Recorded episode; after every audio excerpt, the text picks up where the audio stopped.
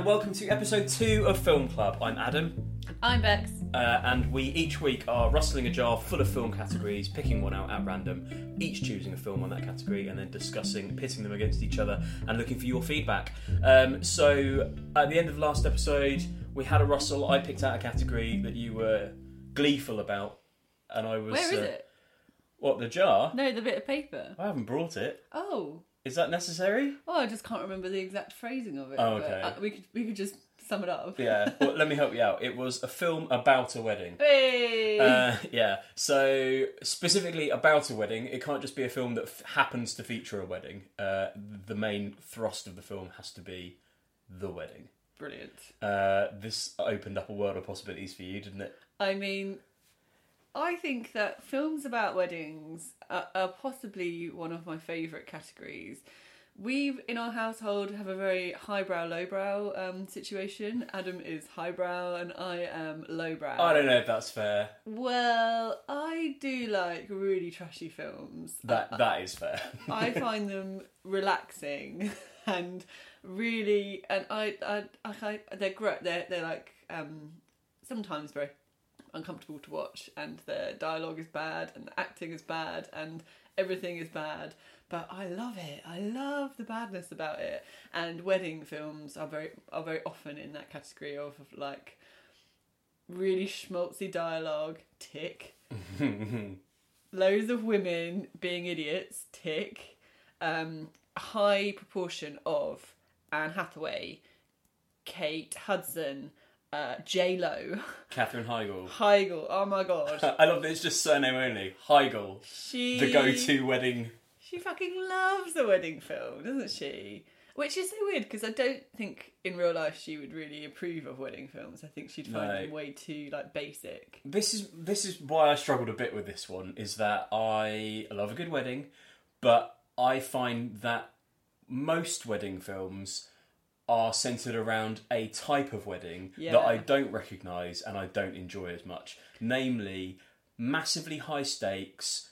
Everybody's very highly strung, huge American expensive marquee wedding. There's usually some element of somebody in the film can't afford the wedding and that and like mm-hmm. I find like more than the kind of the grand speeches about how everyone loves each other, I just start to feel a real dread for the the you know the, the person in, in this scene that's suffering. Yeah, I think it's, and I also really dislike the way women are portrayed in these films. Like my my the feminist in me is like this is the literally the worst kind of film ever made because it mm. just makes women to be crazy and like really unreasonable and.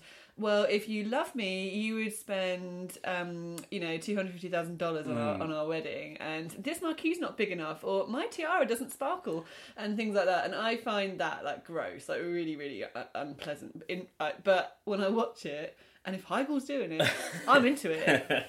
I, I don't know why. I guess I guess maybe the problem is that films by their nature there has to be some jeopardy and there has to be some stakes. And so for that reason you're not going to get a film about a wedding where everyone's pretty easygoing and however the wedding turns out everyone's going to be pretty happy. There's oh and so and so you end up with a lot of weddings that are implicitly a lot of wedding movies implicitly telling you weddings have to be massive Yeah. everything has to be perfect and that's what weddings are And I- Yeah. that's that's i mean i feel like i'm getting way too serious about a category that includes like bride wars but yeah, but that's my that's been my issue with wedding films that's why i can't enjoy them as much as perhaps i'd like um yeah, and we'll get onto it but i you know true to form i tried to find one that was a slightly alternative yeah.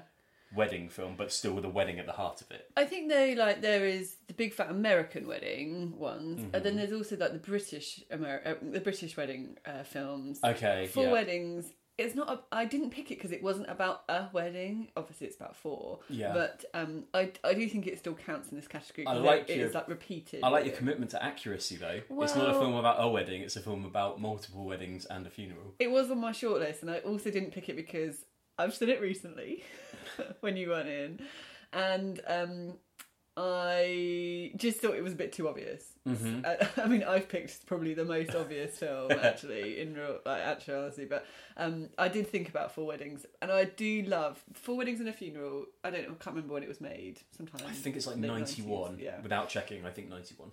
So that is right in my 94. oh babe, because I remember Wet Wet Wet being at number one Oh, for like a zillion years. Oh, God. Uh, yeah. Don't bring wet, wet, wet into this. um, Four Weddings and a funeral is is in is in the same category as as the film I have picked because it is in that early nineties.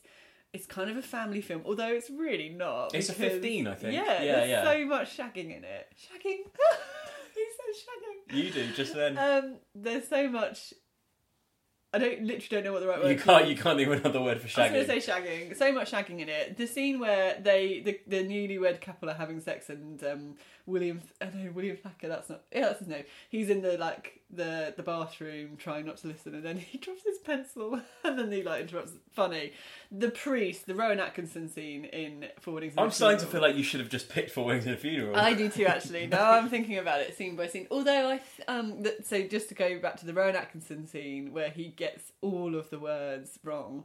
I still, I watched that, like I said, a few weeks ago, and I hadn't seen it for a really long time, and I was crying, Mm-hmm. and. It, it it's so so good still, even though it's uh, really schmaltzy, and I find Hugh Grant a little bit annoying, and I really didn't like the woman in it whose name I can't Oh, remember. Andie MacDowell. Yeah, Mhm. I thought she was just a bit too cool, um, and I still dislike the the scene where she recall, recounts all the many men she slept with.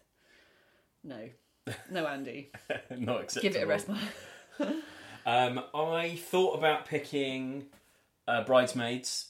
Yeah, that was on my. you list could too. argue that. I mean, it's, I suppose it's not technically about a wedding. Yeah, also, is. well, I mean, it. I suppose it is, but it's not about the wedding. It's about the. I suppose it is Yeah, about of a course wedding. it okay, is, I could have picked Bridesmaids, but it felt like it's too recent. I feel like so many people I know have seen it, Mm. and also we did say that on on the pod we were going to try and look for things that you know either had been massive but were a bit forgotten. Mm. I don't think Bridesmaids is has been forgotten. I think it's too recent. I think it's on t- telly quite a lot. Um, Agreed. I think it's very available, so I didn't go for that. Um, I thought about Corpse Bride just Yeah. because I like I like some I like Tim Burton. I feel like he's gone off the boil a bit in recent years, but Corpse Bride is probably around the time when he was I would say on the turn. Yeah, I did think you'd go for like some horror, some so like- a wed a wedding's happening and then a ghost comes and they all die. I don't. I, I mean, I, I know people that can. I'm sure will correct me, but I don't. I don't know of many wedding No. horrors, and I don't know. I think you've got to be very good at horror to make that premise work because they're they're kind of such opposites. Yeah, and there's quite a lot of like newlywed horrors, like buying a new house and then the house is like. Oh yeah, yeah. But um, I can't think of any that are actually Oh, what like like Beetlejuice? I don't know if they just got married or not, but yeah, Yeah. that that kind of thing. Um, and I considered American Wedding, as in American Pie, the wedding, depending which country you live in. Oh, I didn't even consider that. But I my it's just not a good film, is it? it's not of and- all the, of all the American pies, it's the worst one. And I think because of that thing we were talking about, about you know a lot of American wedding films are quite saccharine, Mm. that coming up against the sort of like American college humour of the first two American pies, Yeah. I don't think that's what I don't think it. I don't think it's a great blend. I think No. I think you want the kind of you want the sort of like smuttiness of the first two films, and it doesn't Yeah. It doesn't cor- correlate well with the kind of uh, with an American wedding movie. Yeah, and I think by the third film for the American Pies, uh, it was it was just it was following a formula that I kind of didn't really believe anymore. Mm. The first one, brilliant. Second one, it was still like you said, it was so smutty that it was hilarious. But then the third one, you're like, oh, okay, cool. I feel like I've seen this before. Mm. Like when he throws his pubes out the window, that's the same as him masturbating and getting his hand stuck to his dick. Yeah, it's like what? What's this? Yeah, what's this? this What's he gonna get up to What's, this what's the pie in this film? Yeah, exactly. Um, yeah, and I mean, I like a. I, it feels like they're struggling because they they knew they had to give it a bit of character development, Yeah. but they also don't want anyone to change too much. No. and it felt like a bit of a stalemate, so I didn't go for that either. Yeah, I thought that they and they brought in like January Jones. I mean, when he eats shit, that's pretty funny. I'm just remembering it now, but that's about all. Yeah, Also, it was the first wedding where I saw bridesmaid dresses wearing black dresses, and I was like, "Fuck, that's cool." Mm-hmm. When did it come out? um, American Wedding. Oh god, I really don't know. I think Pie was like two thousand and one, two thousand two. Was so it? Wedding maybe two thousand five. I think they are maybe like nine. We could stop and fact check, but let's just ramble on. Ah, fuck it. Um, so, shall we talk a bit about your film first? Wait, I've got way more films I could have picked. Oh, we don't just list wedding films. Well, hang on. That's if I were to have a um Okay, how Uh, about how about this? How about this? Why don't you why don't you name four films that you thought about, Yeah. and then in one sentence sum up why you didn't pick them? Well, I think I'll just list the films that I thought about. My best friend's wedding Mm-hmm. of Ju- Julia Roberts and Oh, Cameron I know. Diaz. Why don't we do? Why don't we go through the list and see if I work out if I've seen them or not? Because I bet you'll be horrendously offended at the. Have you seen my best friend's wedding? Yeah, with you Thank God. because you were watching it. Oh well, did you like it? Uh, yeah, it was pretty good actually. Do you know what I thought? Highbrow. I thought of doing The Godfather. Yes, I went online after I picked my films to, to see what else I could have, you know, maybe other stuff I could have considered, and The Godfather was on there, and. I hadn't thought about that at all. Have you seen The Godfather? Yes, but a long time ago. Same, and I didn't choose it because it was it's, it's so it's so full on, but it is still one, I think it's one of the most beautiful films I've ever seen. Like it's shot so nicely, Mm. um, but yeah, it's, I think it's a bit a bit full on. Like when I watch when I when I watch when I think of The Godfather, I don't think oh it's a wedding film. No, but It's I, not in the same category as Heigl. no, sure, it's definitely not. No. Um, but I would absolutely have, Have thought that. that. was fine. Yeah, Yeah. yeah, to, to, to include. Maybe we should just watch that for fun. Mm-hmm.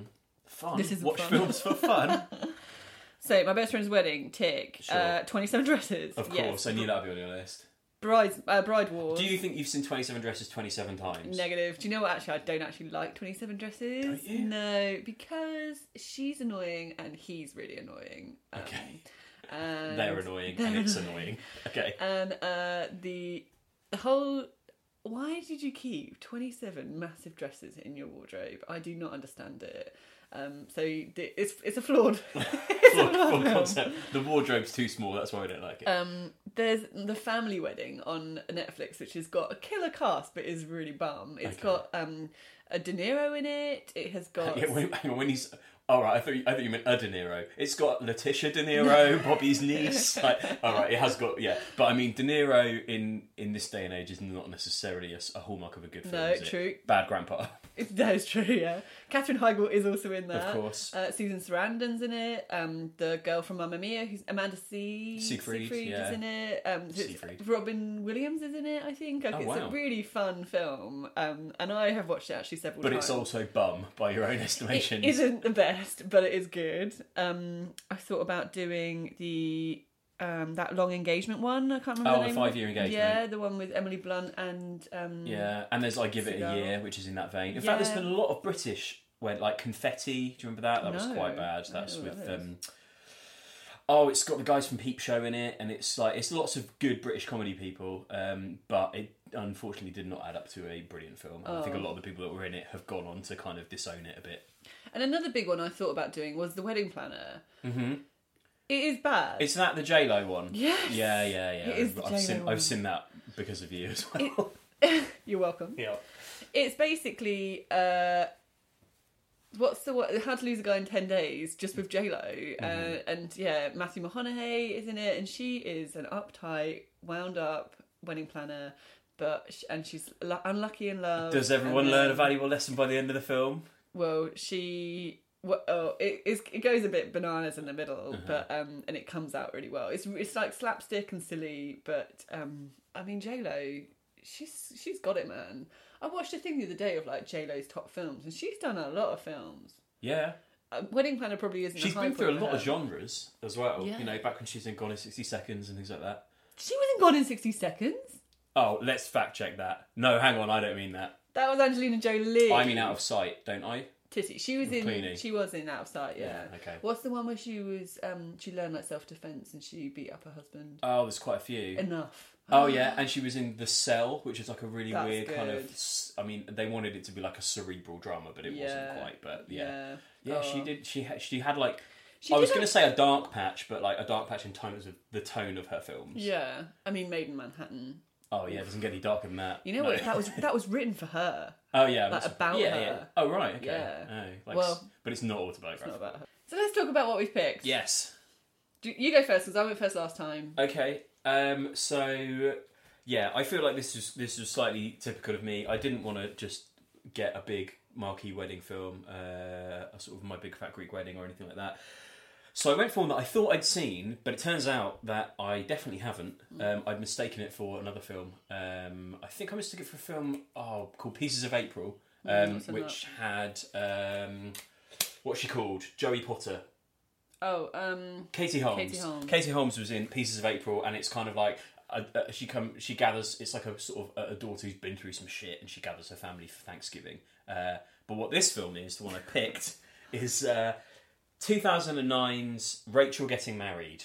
Uh, the clue's right there in the title. It has to be a film about wedding. Um, starring Anne Hathaway, uh, directed by Jonathan Demme, who has also done Silence of the Lambs and Philadelphia, amongst some other things. He passed away in 2017. Um, it's 15 rated. Um, and so basically, I got it because I could tell from the cover and the one sentence synopsis that it was going to be an atypical wedding movie, but that it still had plenty of wedding. you could tell it from the cover. First of all, doesn't the um, the way they've done the copy of the the title "Rachel's Getting Married" didn't that not bother you so much that I would not have picked it? Oh, it's it's very misaligned, Oh, but they've my done that deliberately, right? Because the whole thing is designed to give a bit of an off kilter feel. She's been in, basically she, the, the the synopsis is a young woman who's been in and out of rehab for the past ten years returns home for the weekend for her sister's wedding. Um, The alignment of the Rachel's getting married, those three lines, are so wonky, and like one is closer than the other. Like That's deliberate, though. It's supposed to imply, you know, that it's that, that life is imperfect. it and, you looks know, like a surely it's- mistake, pal. It's, not a mistake. You saw the opening credits of the film; they were exactly the same. I Words, know. words all over the place. But God, they're making this mistake twenty times. Um, so yeah, it was. It was. I mean, it was. You'd predict that it would be fairly dark. It would have dark moments, and she would, you know, relapse at one point. Those are things I would expected hmm. of a film like this. I thought it was. I was very impressed. I thought it was very affecting. I think there were moments that it dragged out a bit. yeah. It was interesting that it's it was out on Sony Pictures, but it felt like it'd been shot like a proper indie film, didn't it? It looked like a student film. I'm not, oh, at some point. Lots of tracking shots and like almost documentary style, like wobbly cameras, and Yeah. I, I guess for a sense of realism. Yeah. And I, one thing that I found out afterwards that's quite interesting is that I had assumed this was like Anne Hathaway was in this, and then off the back of this, she went on to bigger things. But this came out after Devil Wears Prada. Did Um, it? Yeah, it came out after um, Brokeback Mountain. Came back after Princess Diaries one and two. Came out Oh. after Ella Enchanted. So she was huge. So this, I think, is possibly more of a. I want to be a serious actress and be taken seriously, and I'm going to do something with the guy who directed Silence of the Lambs, Hmm. and I'm going to play an addict, and I'm going to get nominated for an Oscar. And all those things happened. She did get nominated. Did she? Uh, she got a Best Actress Oscar nomination for this film. Yeah wow. um, which I think is deserved. Do I, you? I think, yeah, I think she was good. Um, I actually think other some of the other characters in the film were better. Uh-huh. I thought Bill Irwin, who played Paul, her dad, was particularly good as a kind of like a man trying to put a brave, a happy face on everything, but occasionally cracking a little Should bit. Should we just tell, tell everyone what the story is? Yeah, so effectively, back in the day, um, the daughter Kim, played by Anne Hathaway, was uh, was an addict, addicted to all kinds of different drugs. Like when and- she was a teenager. Yes, and so and and she was left to look after her younger brother. Um, and this is all spoilers from this point in, by the Yes, way. Um, and she basically uh, wasn't really capable, and um, she drove the car that he was in. She was driving into off a bridge, and he she couldn't get his seatbelt off, and he drowned. And so, off the back of that, she basically spiraled even more off the rail. She'd been in and out of rehab, um, and the family have various levels of understanding and sympathy towards her.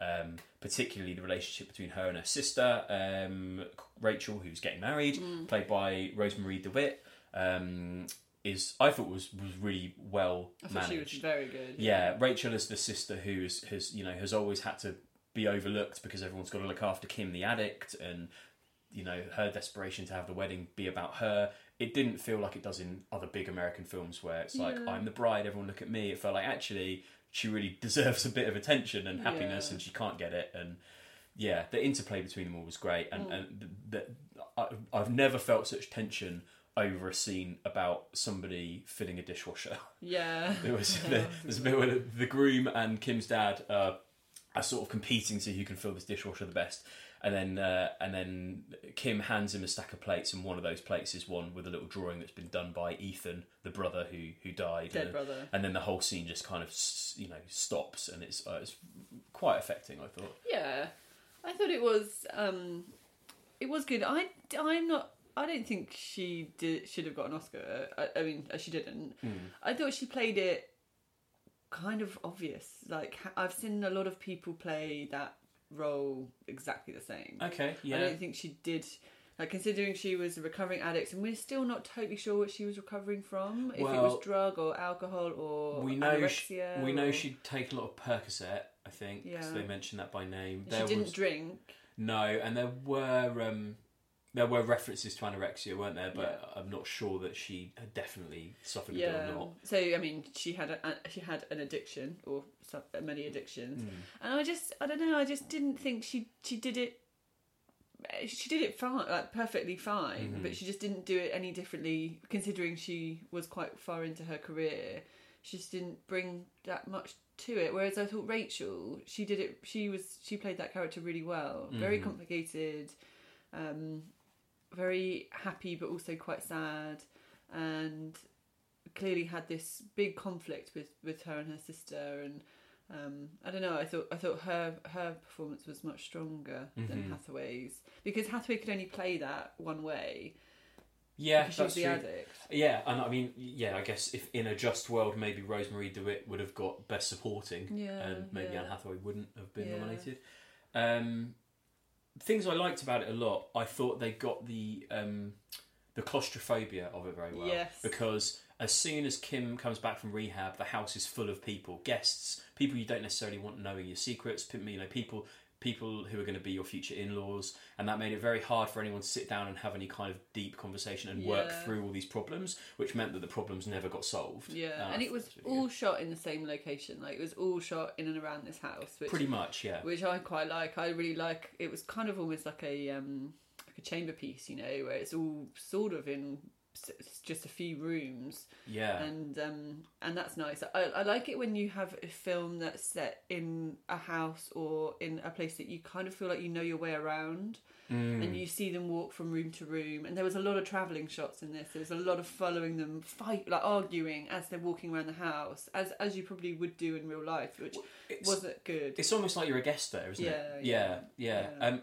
another thing did you notice that there's no incidental music at all? And the way they got around that was they had the wedding band rehearsing around the house during a lot of the scenes. And so they ended up providing the kind of the, the score to the actual film. Yes, which I thought was really powerful. Actually, I think that was a really interesting kind of film technique from the director because the music really got on my nerves, and when and it got on my nerves most when the tension was so high. Mm-hmm. So it actually really it was like another character, and it it, it sort of it, it it elevated everyone's kind of stress or urgency or relaxation or happiness and stuff and it was kind of if i was in that house and those people were playing that kind of music i would my i think my temper would have risen Yeah, and yeah. I, and it would have driven me crazy so i think it really added to their kind of um, emotional states as well. Definitely, and and they use it a lot where there are some where where the bands are performing, especially in the in the actual wedding and the aftermath of the wedding,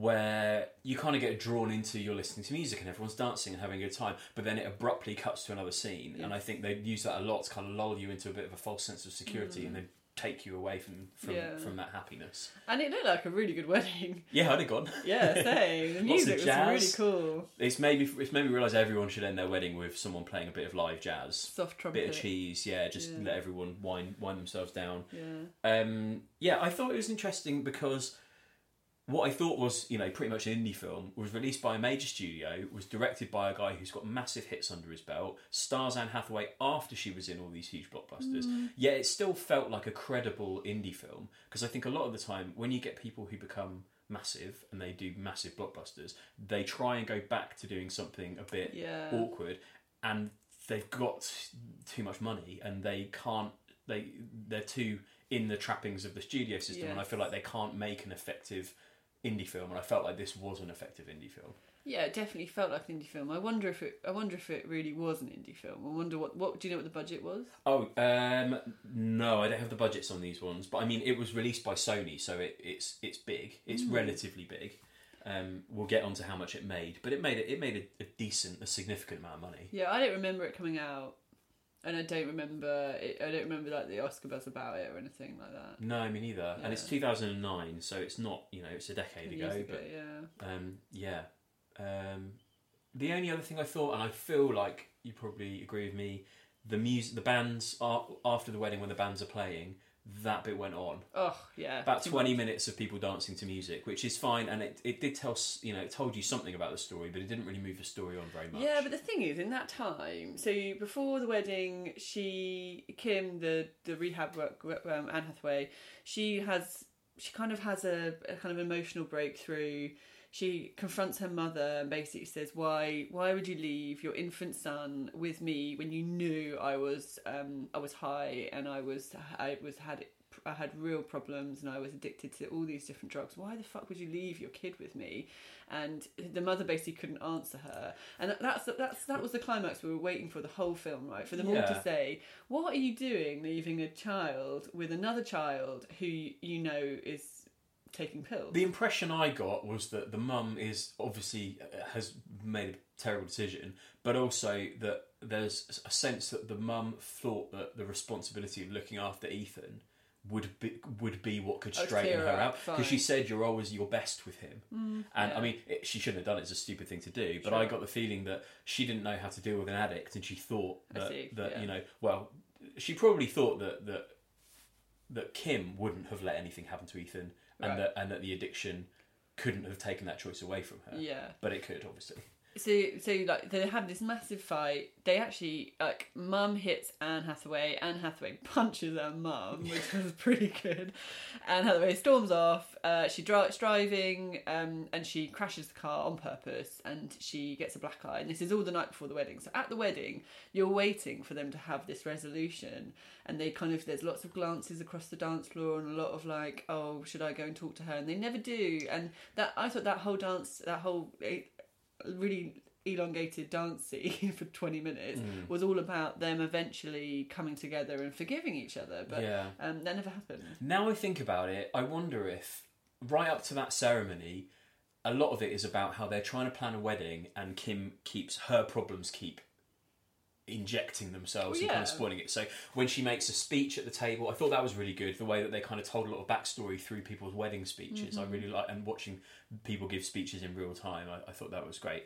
But I wonder if at the end, the reason that she just you're waiting for like a big blowout or for a big hug, the reason that she just turns up and they just get through it hmm. is that she's finally learned not to not about not to overtake mm-hmm. her sister's day with her with her issues. yeah maybe yeah But I don't know. I mean, it's left very open to interpretation, isn't it? And it ends kind of quite vaguely. She gets Yeah. back in the car to go back to rehab, so she clearly recognised she's got some more work to do, I I guess. think so yeah And then the credits roll over over Rachel, who's just got married, watching the wedding band just kind of playing. yeah, yeah Yeah. yeah it does end quite abruptly and I, I'm not I, we assumed she was going back to rehab um, and I mean like she does it the early the morning after the wedding I'd probably give it a day Well, especially as her mum left prematurely as well, and that's upset everybody that her mum her mum didn't want to be around for long. Um, yeah. so yeah I don't I don't think I'd rush to watch it watch it again No, I'm I'm glad I saw it. Um, I think it's you know how you get those films where you're like a film's worth ten quid, and then there's like I'm really glad I sat down and watched you know watched this for two hours. This I don't know that I would have. I don't know that it's the sort of film I would have come out of the cinema saying this is great, yes but I Yeah. really enjoyed it. I'm glad I saw it. Yeah. It was it was I found it more affecting than I thought I would yeah and it had more of a traditional or it had more of a wedding in it i also thought aside from the whole kind of uh, addiction drama it's actually quite a good film in that it shows you um, what a wedding can be. Yes. It's quite different. It was um, obviously the uh, there's there's a huge what you're, you're given the impression that the groom's background is very musical. There's lots of talented musicians in his family. I think there are there are famous musicians in the cast of the film as well. Um, and obviously it's uh, interracial marriage as well. And so there's kind of there's, there's lots of different aspects and it just looked like a fucking great wedding. Did, and, and actually very different to the weddings you often see in hollywood films. Yes, yeah, I agree. I think it wasn't it wasn't the big fat wedding. It was actually really, um, really lovely and um, personal and very kind of. It wasn't even massive, and yeah, and that they all had a barbecue. Yeah. and it just all felt really, really relaxed. The way it was shot, it, really, it felt like you were at a wedding, not that you were watching a wedding. I Yeah, thought. yeah, Mm-hmm. yeah. Um, cool. So that's uh, that's Rachel getting married. That's my choice. Let's move on to. I mean, I would say your choice is arguably. It, I mean, it's probably one of the internationally one of the best known. I think films, so. you think? Yeah, yeah. But it's also quite old now. It is old. It is from. It's from nineteen ninety one. Yes. Oh, not two. 1991, and it came out in the UK in 1992, Oh, well done. just in time for Valentine's Day. Was it? Yeah, February 7th. Um. So I chose Father of the Bride Yeah. because it it does everything, and for me, there's a lot of tick ticks here. It's nineties, massive tick. I think I think early nineties is probably the best time for kind of early cinema and like blockbuster cinema. It it just it, it, in my mind. It's my favourite period of Mhm. uh, of film. It's super nostalgic as well. For me, it's like a family film. We watched this when we were kids on like a Sunday afternoon. We'd all watch it. It was, it was and it's in the same, um, it's in the same kind of band as like, um, look who's talking and things like that. Oh, yeah, like Three Men and a Lady. yeah. Lady, sorry. Well, I did think about doing actually doing Three Men and a Little Lady because that is about a wedding, um, and yeah, and then that kind of. But then I thought that's a bit niche, and uh, well, actually the wedding bit is a bit niche. Three Men and a Little Lady ain't niche. Three No. Men and a Little Lady is brilliant. Mhm. Do you remember watching Three Men and a Baby? Yes. Like, and do you remember their apartment? Vaguely. It was massive. First of all, three men, adult men, living together. Selleck, what a hunk. And they had this amazing house, and they had their, their own lift with all those drawings on. Huge. Like, when they had that massive party scene, I just remember thinking, God, that's how people live in New York. Is this like like Friends? Where it's like, how does anyone afford these apartments? Yeah. And then Three Men and a Little Lady comes along, and I don't know if you remember the plot to that. So that is, um, they're all living happily in this kind of commune style with with the with uh, Sylvia, who's the big British woman, and the Mary, the baby, the now who's the uh, in five or something. And Sylvia falls in love with some English aristocrat, and then they go, they're going to move back to England, and she goes to a boarding school and all that. And basically, eventually, Selleck realizes that he's in love with Sylvia, and they declare their love for each other. And that is so brilliant. Like, it's such a good film, and I haven't seen it for a really long time, and I actually would like to watch it. I don't even know where I could get it, stream it from, or if it's available. But anyway, mm. Um, and then that took me on like another wormhole to like nineties, other nineties stuff in the same vein of it, like Darling Buds of May. Okay. because yeah. the headmistress in um, Three Men and a Little Lady is also in Darling Buds of May. Do you remember Darling Buds of May? Yeah, yeah, I remember watching that. Do you remember the theme tune to it? No, I don't remember the theme tune. Oh, just- All I remember is Catherine Zeta-Jones is in it, She- and Just what a beauty. David Frost is in. No, um, Um, David Frost. I know you mean Um, David Jason. David Jason in it, who played Frost. Yeah, Um, he's in it, and yeah, so the woman, the woman who's in Three Men and Little Lady as the headmistress is in that too. do you feel like there's like everyone in Britain of who's in their sort of like early to mid thirties has a Sunday night program of choice? Yeah. So some people it's Darling Buds of May. Some people it's like Ballykissangel. Some people. My dad used to call Ballykissangel Balakis arsehole. Oh, classic, classic. Um, Monarch of the Glen. That was Oh, I never one. watched that. Love, Oh, Lovejoy, I watched quite a bit. Lovejoy. Yeah. Old Oh. Ian McShane pre pre being in a million programs, being pre Deadwood. if that leather jacket could talk, it would say, "Please clean me." get your mullet off my neck. Um, so this brought you towards Father of the Bride. this brought me towards Father of the Bride. Sorry. So Steve Martin, Diane Keaton, anything. Diane Keaton. You love Diane I love Keaton, Diane? Keaton. I, she's so beautiful as well, and she. Like Baby Boom, brilliant. First Wives Club, brilliant. And so she, she, and Goldie Hawn and Steve Martin, they're all in this kind of little, kind of cool group of amazing nineties. This is absolutely your imperial phase for Mm. film, isn't it? Like early nineties com- comedians or comedy actors in a kind of light-hearted but also serious message kind Yes. of films. Yeah, yeah, super light-hearted. And Father of the Bride, obviously Annie Banks, who's the daughter, the kind of she's on this pedestal in uh, in George Banks, Steve Martin's eyes. She comes home from Rome after knowing a guy for what I think she's Three, three months. Three months. She's 22. She's known him for three months, and she's getting married.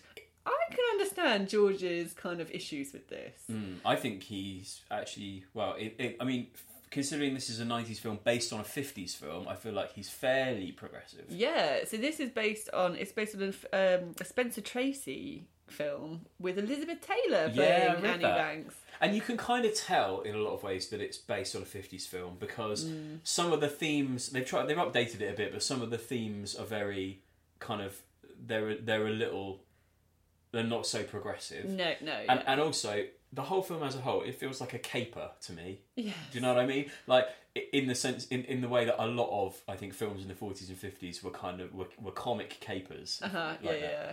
And I think as well, like it really reminded me of Home Alone. Like the house, the house is very that that kind of like white picket fence house is Mm. very Home Alone, and obviously Home Alone connection with Kieran Culkin, Oh who yeah. played Matty, who was also in Home Alone hmm um, as Macaulay's younger brother or something. Yep. Um, so, uh, but the the the the, the scene stealer is uh, Martin Short Martin Short as Frank. as Frank.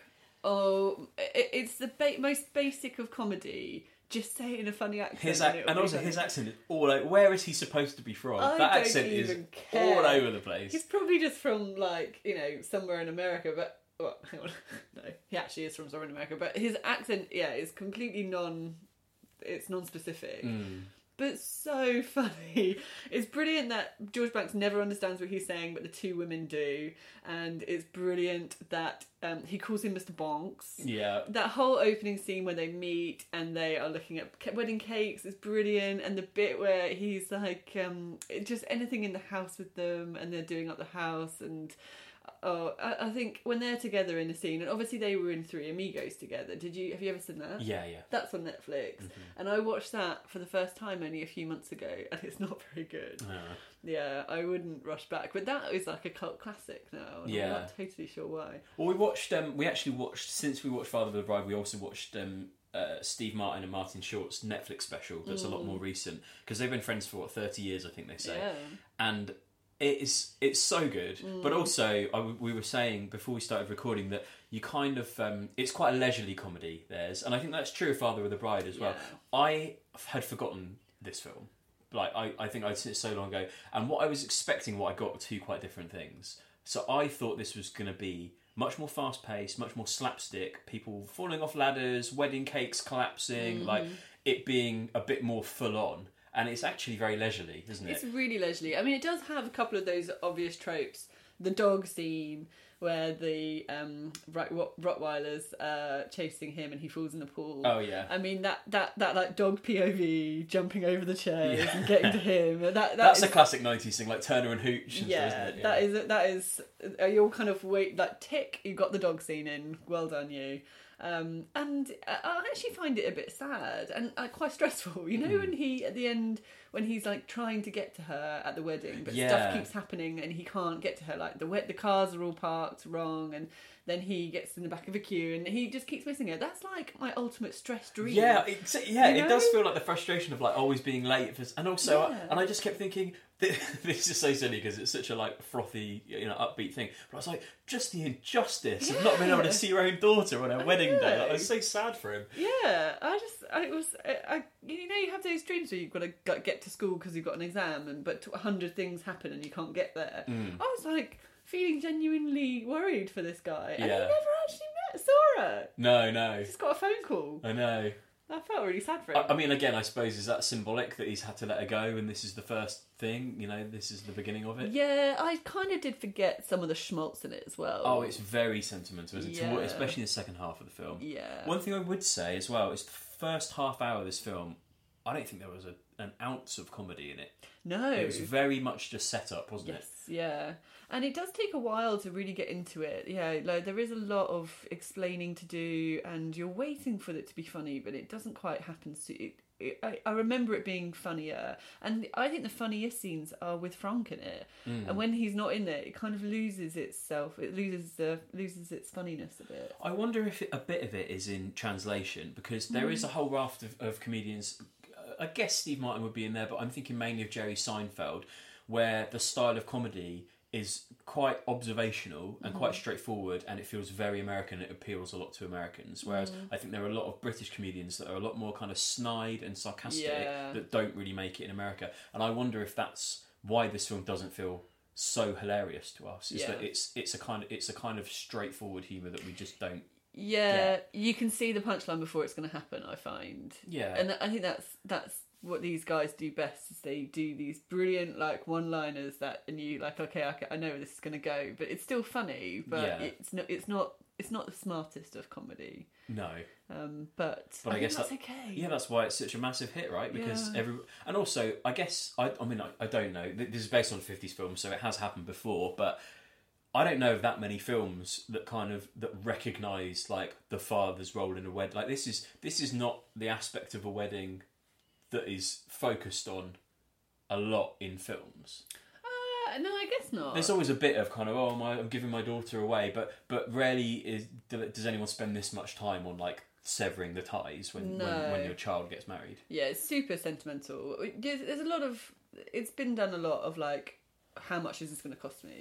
Mm. Father of the bride just talking about the money side of it, right? Yeah. And, and the money side of this wedding, it, like it was a bit silly. Oh, I it? think I worked out that the the, the, the, the total cost of food was going to be something like 140 grand so. They they in, in pounds. the argument the he was the total basically that he the quote he gets is like it's going to be two hundred and fifty dollars per guest.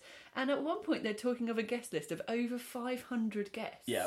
Number one, I'm like, bullshit, is 500 people going to fit in your house? Well, again, do you think this is a, a translation thing? Because American Maybe. weddings are bigger, and there's also lots of talk in this. I mean, American listeners, please do let us know. But um, there, um, there, there's there's moments where they're talking about like the parents, all the parents' business clients are coming, and I, and like.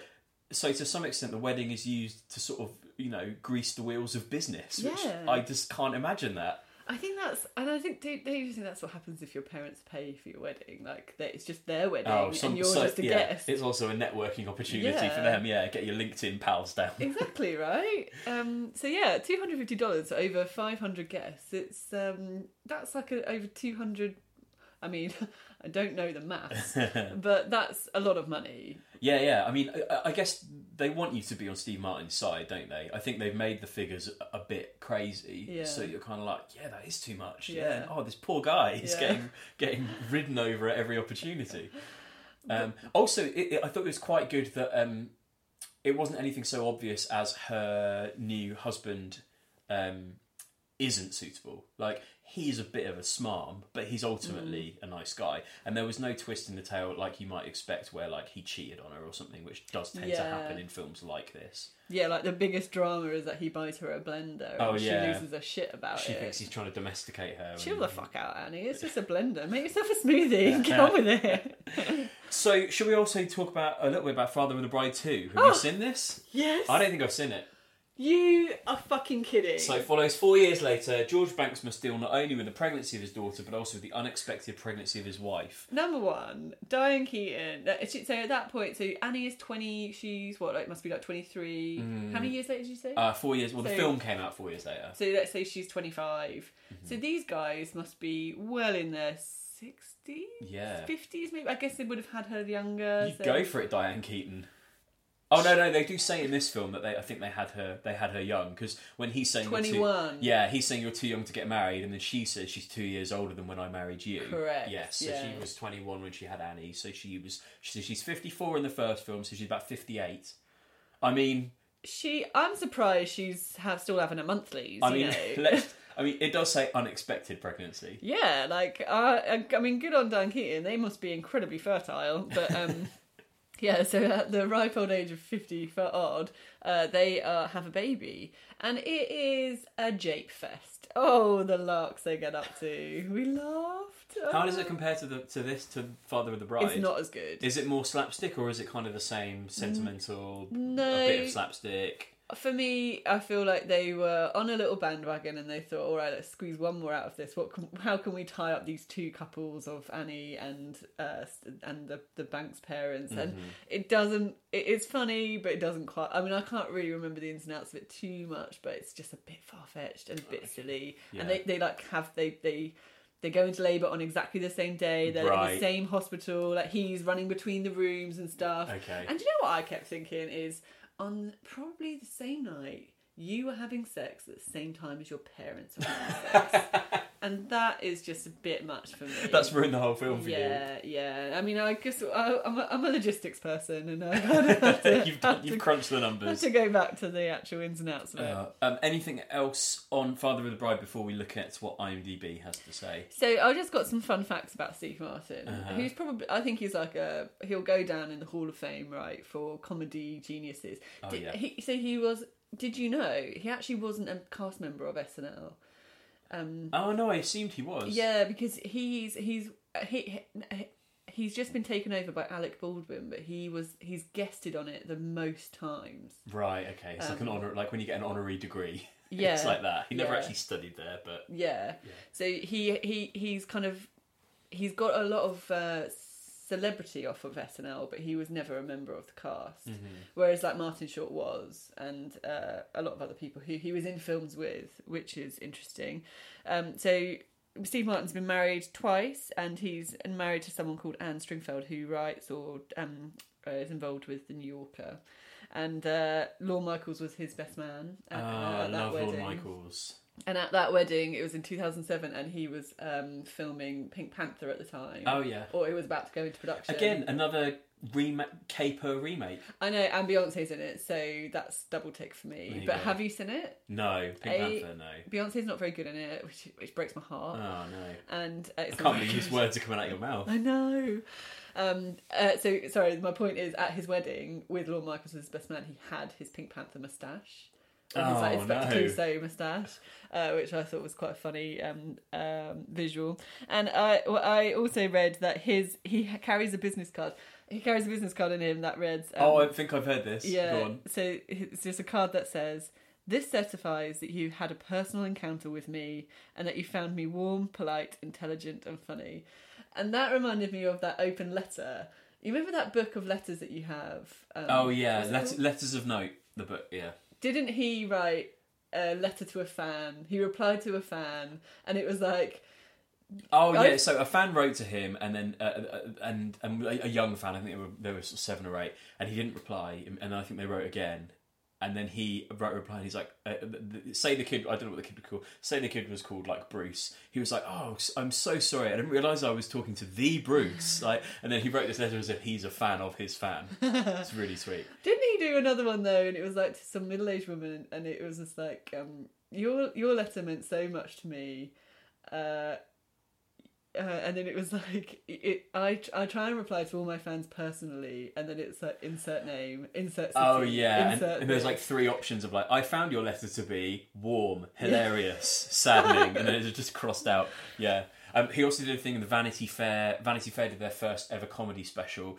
and there's a whole thing um, about him having a rival with Judd Apatow, where they send the like um, the like LA Homes of the Stars bus tours to each other's houses to like wind each other up, something like that. Yeah. Uh, so yes, it was nostalgic, family fun, and still funny. I've got a couple of Rachel getting married facts for you as well. Um, one of them is that Anne Hathaway and uh, who played Kim and Bill Irwin, who played her dad Paul, sort of reunited in Interstellar, uh, which we also watched recently, not for film club but just for fun. Um, she's obviously in Interstellar as a character. He is the voice of the robot. Is he? yeah, yeah. He's the voice of the like the little strange cuboid robots. Um, also, Rosemarie DeWitt that played Rachel. I presume you recognised her. I recognise, but I can't put my finger on it. She was in a, a bunch of episodes of Mad Men. Uh, She was. from that. Uh, she's also about to be in the adaptation of Little Fires Everywhere, the Celeste Ng book, which I read Hmm. and loved. Um, and she was in an episode of Black Mirror. She was in La La Land. She's been in all sorts over the years. Yeah, yeah. Anne Hathaway next going to be the Grand High Witch in the remake of The Witches. They're remaking The Witches. Didn't you know? no. Yeah. Coming up next year, I think, or, or in the next couple of years. Oh, that is that that film is so terrifying. I mean, I'm looking forward to it, but Hathaway over Huston? No. No way. Sorry, no. And modern After Effects over shitty nineties. oh like, yeah, animatronic prosthetics. rat masks. Oh my god, that is the most terrifying that uh that that film is like in the same category as Watership Down, oh my god I couldn't even finish that film. Choking Rabbits. I don't think I finished that film. It's It- horrible. It um And it's Universal. And The Witches is PG. oh, God, harrowing. No way, no way. Um, and when I was a kid, first time I watched Jurassic Park, I had to be taken out of the cinema crying. Oh yeah. Well, t- you were too young to see Jurassic Park. You were like ten when it. No, you were like you were like not eight or nine when, When that came out. out? Ninety four. Oh, I was. I went eight. for my I went for my eleventh birthday. I remember that, and even my friends were like covering their faces with jackets. I was horrified by it, and I think my my we went we were on holiday or something, and we went as a family, and uh, yeah, my mum had to take me out because I was crying. How far did you get through? Oh my god, it was the scene where they they're being like stood on. Oh, the T Rex on the jeep, Oh, absolutely. And then and then I got my shit together. and then went back in just in time in. for Raptors in the kitchen. I think my mum was like, "Come on, it's barely started, and I really want to watch this." No, I don't think she was that keen on it, but she we went back in, and then it was the bit where um no, it was it was even sooner than that. It was the bit Oh. where they're running in the plane and they have to get behind the log. Okay. Then I was like, ah! I had to be taken out. I can't even remember if we actually finished it. It was one of those weird ones, wasn't it, where they they'd made it a PG, but they had to add an extra warning. It Mm. was like they'd done a deal with the BBFC to so that they could get kids into it, and clearly they shouldn't have. Yeah, I've never been live, let, let, can't ever live that one down with my Okay. brother. So let's look at how these did. It will be no surprise to you that Father of the Bride has made more money. Um, it's made a worldwide gross of eighty nine million three hundred twenty five thousand US dollars uh, versus Rachel get, gets married, getting married's sixteen million six hundred twenty three thousand. Wow. But I mean, that's that still seems a lot of money. Yeah, and considering um, Father the Bride is, you know, over nearly 20 years older than Rachel yeah, getting married. it's had a lot more. Well, yeah, um, and I think it was just a bigger opening as well. Ninety one. I don't feel like huge films like this were coming out every week. Uh, in the night, no, I suppose not. Yeah. Um, critically, Father of the Bride gets six point five out of ten, which I would say is fair. Is this on IMDb? IMDb, if a bit, I would say that's a little bit generous. How much was it, sorry? Six point five out of ten. You think that's generous? I didn't love it. The thing, the thing is, the reason Father of the Bride is so great is because it's the nostalgia. So if you don't have that nostalgia and love Well, this it, is the thing. It wasn't marketed to me when it came out. It must have been marketed to you. This is coming. This is coming out at the same time as things like Wayne's World, and then the sequel came out around the same time as Jurassic Park. Those were the films I was going to see. But this wasn't marketed. I mean, 1991, I was five, so it, yeah. it was it was marketed at my parents, and they played it. They had it on like tape video, and we watched it, or, or it was on Yeah. telly or something. Like I can't, I don't remember. I never went to cinema to watch it. But I'll fact check, but I don't think my folks would have would have bought Father of the Bride on- Really? on VHS. I don't think it's. Um, yeah, I can't see it. I don't. I can't remember having the video of it. You call it VHS? They're videos. Yeah, sure. That's a fancy. VHS, DVD. I'm just you know putting it in. Did you have a? Did you always have a video player? Oh yeah, Yeah. yeah, pretty much. As Did- far as far as I can remember. We used to record stuff off telly a lot. Yeah, same. Yeah. Um. So I don't really remember. I don't, yeah. I think the Father's Bride is only good because it is nostalgic for me, Mm-hmm. and because I agree. The actual film, when you wa- if I was to watch it fresh now, I'd be like, I didn't get it. And I, th- there are films with, with comedy giants in them. I'm using inverted commas here, but I, I mean it. Comedy giants. Um, that you watch them and you're like, oh, I, I, I should like it more. I know. And I find that a bit with Steve Martin, and even I went on a spate of watching almost every Bill Murray film, Yeah. and some of them are, are not great fun. no. Do you know what I watched? What was it? Caddy. Oh, Caddyshack. Yeah. See, I enjoyed that more when I watched it for a second time with you, but when I first watched it, it was yeah. Because that is like that is like a, a cultural, you know, Yeah. a massive, massive film culturally. But I did, I, I couldn't it's no, finish it. it's no Groundhog Day, is it? No. It's no Ghostbusters. But Groundhog Day isn't that good either. Oh, shut up! No. Groundhog Day is brilliant. No, it, I mean it's repetitive. Oh, I like it. I, like, I, I won't have a word said against Groundhog Day. Anyway, I'm trying to. The thrust of my point is that Rachel getting married has got better reviews. Six point seven out of ten. well, of course it does. Because it's Oscar nominated. That's probably why. Yeah, but yeah, I mean, of course it ha- does. But I, I don't, I didn't prefer it. No, I think this is. I think this is going to be one of those weeks where we each prefer our own. really. Uh, yeah, I think so. I mean, I, I, I didn't dislike Father of the Bride, but I preferred Rachel getting married. Mm. So we'll put it to the Twitter poll. Hello, future Adam here, dropping in a quick edit to give you our correct Twitter address, which is at Film Club Pod UK. That's at Film Club Pod UK on Twitter. Please do come and find us. Okay, back to my past self. You will have uh, a week to decide which you think is the best film about a wedding, um, and then obviously we need to move on to another category. Okay. Uh, it's your turn to pick. Give it a shake. I don't think we need to shake them. It's I not think it's very important. Uh, dear pod listeners, we're not going to tell you what the category is, but we are going to have a little look at it, and then next week all will be revealed. Oh god. Interesting. Oh, do you really not like him? No. Oh, okay. Well, I don't dislike him, but I just find it a bit.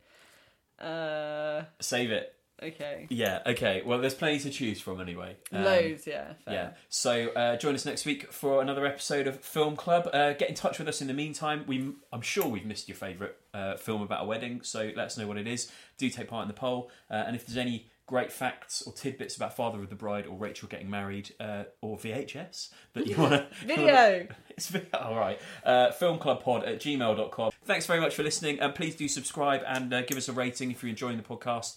And we'll be back next week. And uh, to sing you out, I'm going to do the theme tune to Darling Buds of May. it, goes, it goes like this. It goes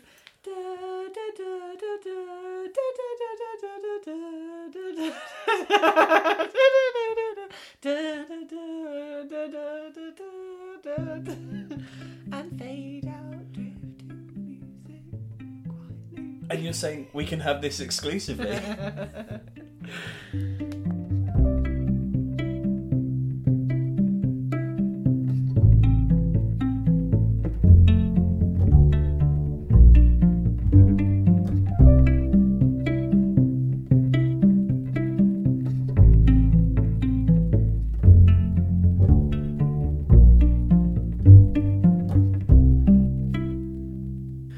Club's gorgeous theme music is written and performed by Tom Rosenfeld and Joe Silverstone. Uh, if you want to find out more about them and the many great bands they're in, including Mesadorm, the Spindle Ensemble, and Our Man in the Field, you can go to Tom's Instagram at instagram.com slash 4vertical, the number 4 and the word vertical, or instagram.com slash Joe Silvercello, that's J-O Silvercello.